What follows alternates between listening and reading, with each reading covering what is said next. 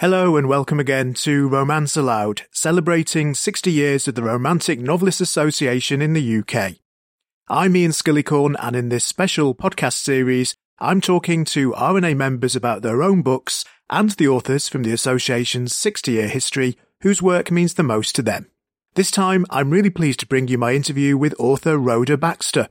When we spoke, I asked Rhoda to start by telling me how she got into writing romantic fiction well, writing is something I've always wanted to do. And I had this idea for a novel when I was doing my PhD studies. I was kind of busy, you know? So it cooked away in my mind. And then I finished my PhD and I thought, oh, now I've got my evenings back. I'll start writing this book.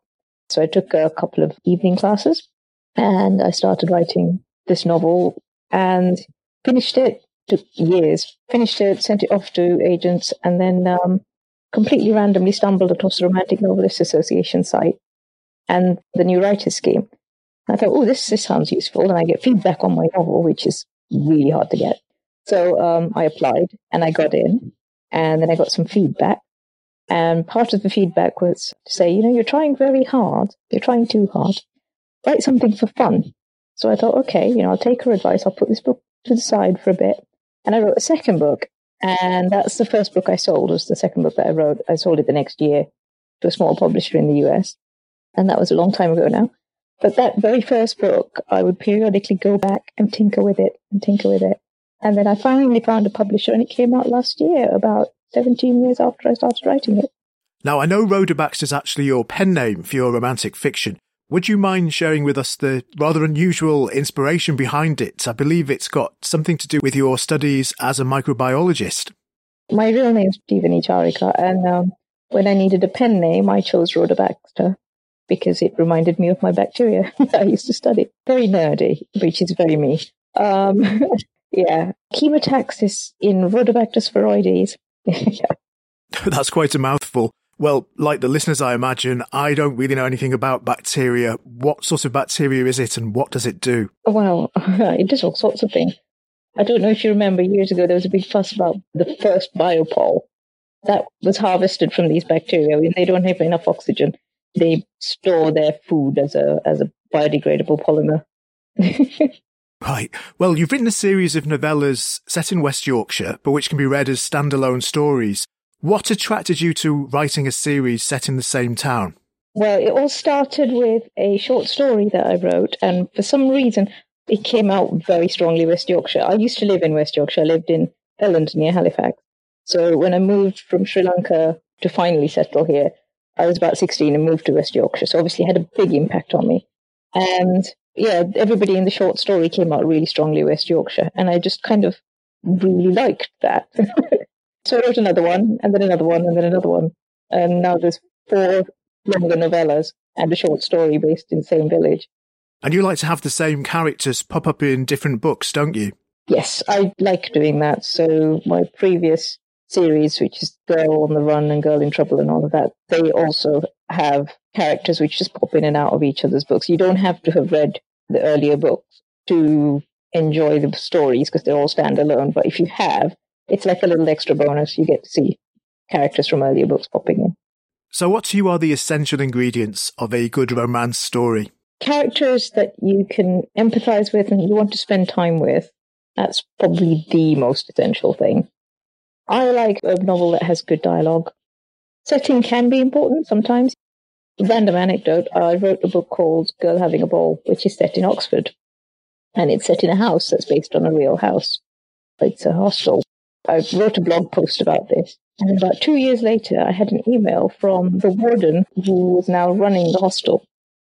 And she said that she, out of curiosity, read my book. And in the book, I talk about these World War II blackout blinds where they're embedded in inside the windowsill. So there's a hinge, and you open the hinge, and then you pull out the blinds and you hook them up. And I described it in the book. And she, being new to the house, hadn't noticed. So she went to look for them, and they're still there. So yeah, setting can be very important. Have you got a work in progress that you can tell us about? Yes, I do. It's um, again set not particularly in West Yorkshire, but sort of Yorkshire-ish. It's set in a steam railway, heritage steam railway cafe. For now, I'm hoping there'll be a few more books with the heritage steam railway in the background. I have two kids, and they have both at various ages been obsessed with Thomas the Tank Engine.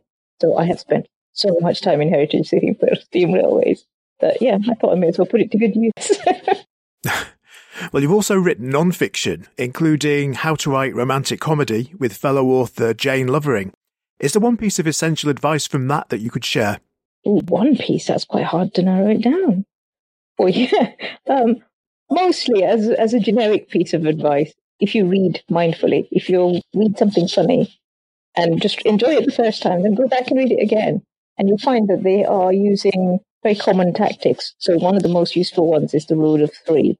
So you um, you have the first instance which sets up the expectation, the second instance which sets up the pattern, and the third instance which subverts it. So like you know the Englishman, Irishman, Scotsman jokes you have.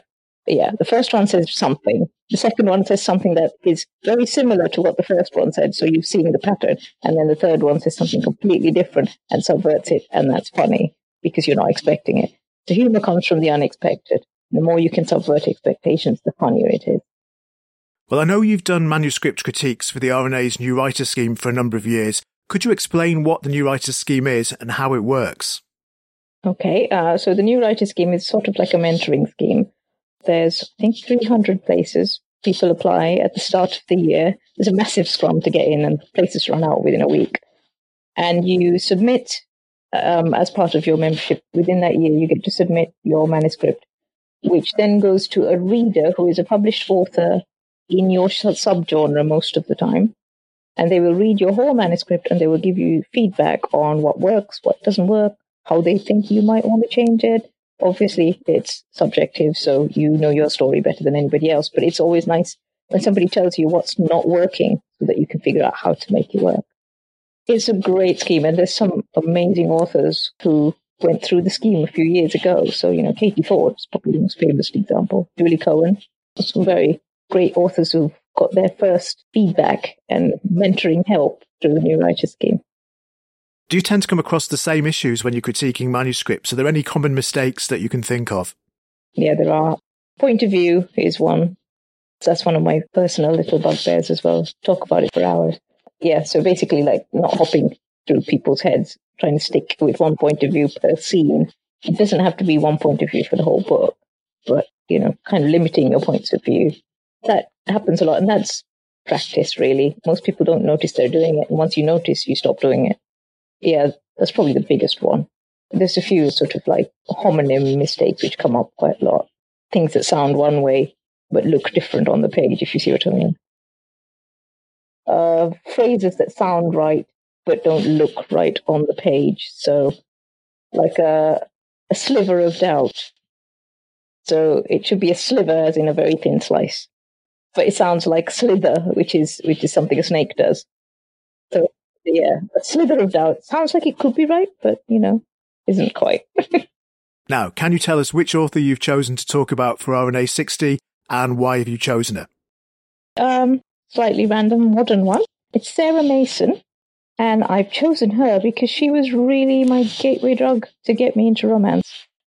So Sarah Mason wrote a book called Playing James, which won the Romantic Novel of the Year in 2003. It is a modern rom-com, so chick lit.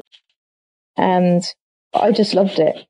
So I came to romance quite late because I grew up all over the place, but mostly in Sri Lanka. And in Sri Lanka, they don't encourage you to read romance if you're a girl, in case it gives you ideas, you know, uh, and distracts you from your studies.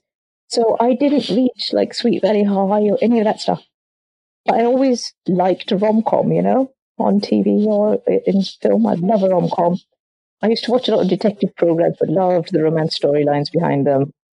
So I didn't read much romance, read a lot of sci fi. And then when I was at university, somebody gave me Bridget Jones, which was the start, the book that kicked off the whole chick lit thing. And I thought it was fine, you know, enjoyed it. But I didn't really go looking for more romance novels until I was commuting. Uh, so I started my, my first real job, which involved quite a long train commute into London. And I didn't have much time and I was quite tired. So what I would do is I would just grab like three books off the just returned shelf in the library. And that's how this book ended up with me. And I read it and I thought, oh, I really like this person. I like the romance. I like the characters. I like the dialogue. is there more? So I went and found that she had another book, so I read that. And then uh, I kind of poked around in the library and said, Is there anything else that's a bit like this? And that's how I started reading romance. So, what is it that you like in particular about a Sarah Mason book? First of all, it's the voice. There's something very confident about her writing. So, you start reading it and you know you're in good hands right from the start. And that's a really indefinable quality. And I think with any book, you know when you're in good hands, regardless of genre. And with Playing James in particular, because I reread it recently just so that I could talk about it now. The heroine is, um, she's quite clumsy, which was a thing back in the late 90s, early 2000s.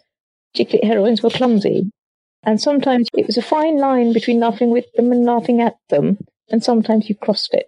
Whereas Holly Colshannon, who's the heroine of this novel, is clumsy, but she knows she's clumsy. She's very self aware of it. She's not stupid, and that comes across really early. She just, you know, falls over a lot. It's fine because you're on her side, you're not laughing at her.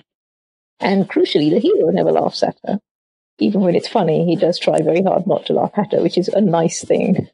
And yeah, hero is a nice guy hero, which is, um, again, at the time, it wasn't hugely common for the heroes to be nice guys. They were more sort of alpha heroes. Whereas James is, is, is not an alpha hero, he's a beta hero. Um, dialogue brilliant. I love the dialogue. Very realistic, very witty. Yeah. it's a bit old now, but I heartily recommend it. And has anything in a Sarah Mason novel influenced your own writing? I mean, when I write, I tend to write my first drafts are mostly dialogue. So I write short because everything happens, but there's no real background or anything. It's just all dialogue, people doing stuff and saying stuff. And then I have to go back and put settings in so that they're not just floating around in space talking to each other. They're actually in a place and there's uh, more texture to it. Yeah, so I think it was reading a book where I fell in love with the dialogue and it made me realize that, yeah, that's what I want to write. Well, Sarah Mason's quite an intriguing choice for this podcast, isn't she? Looking online, there wasn't a huge amount of information I could find about her compared to what's typical for a romantic fiction author. She was a millionaire business person before she started writing. Yeah, so she, she ran a company that imported fancy popcorn from America. And then she sold the company and thought she'd, you know, take a break while she enjoyed her millions and then thought she'd write a book while she was doing that. And she wrote this amazing book, which won, won a, a major award. Yeah, and then like three more books, and she's kind of gone a bit quiet. Presumably, she's just kind of living her life, getting on with it. Who knows, you know, might be running another multi-million pound company. I love that it's a non-stereotypical journey to becoming a romance author. And I think it's brilliant women writing these brilliant books. It's amazing. We've talked about your work on the new writers scheme, and I know you've also been shortlisted for a number of RNA awards. Can you tell us what being in the RNA means to you? You know, there's the phrase of finding your village.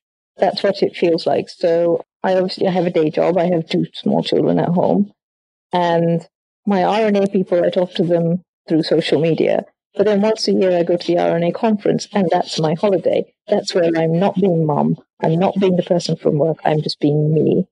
And I look forward to it every year. I'm gutted there isn't one this year, but then nobody's going anywhere this year.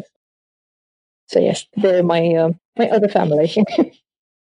I actually run my local chapter now as of the start of this year. We started off four of us as a York tea, the first ever York tea. We happened to be sitting next to each other uh, around the same table, and we thought, well, there's four of us who live near Beverley in East Yorkshire.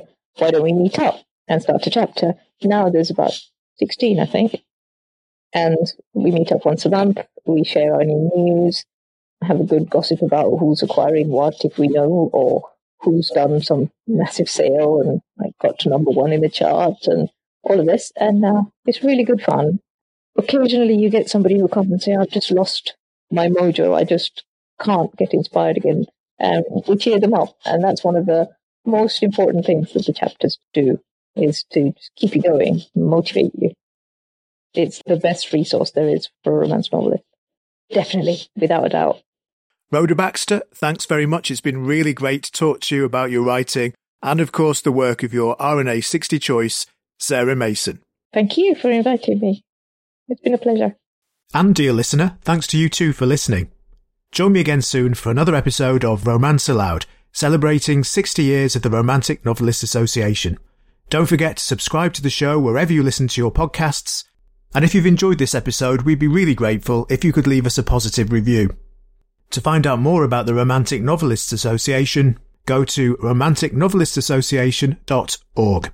The show notes for this episode, with more information about Rhoda Baxter and Sarah Mason, can be found at wyndhamaudio.com forward slash RNA. That's Wyndham, W-Y-N-D-H-A-M, audio.com forward slash RNA. Take care, and I hope you'll join me again next time. Oh my, can you remember the first night we shared? Stars gazed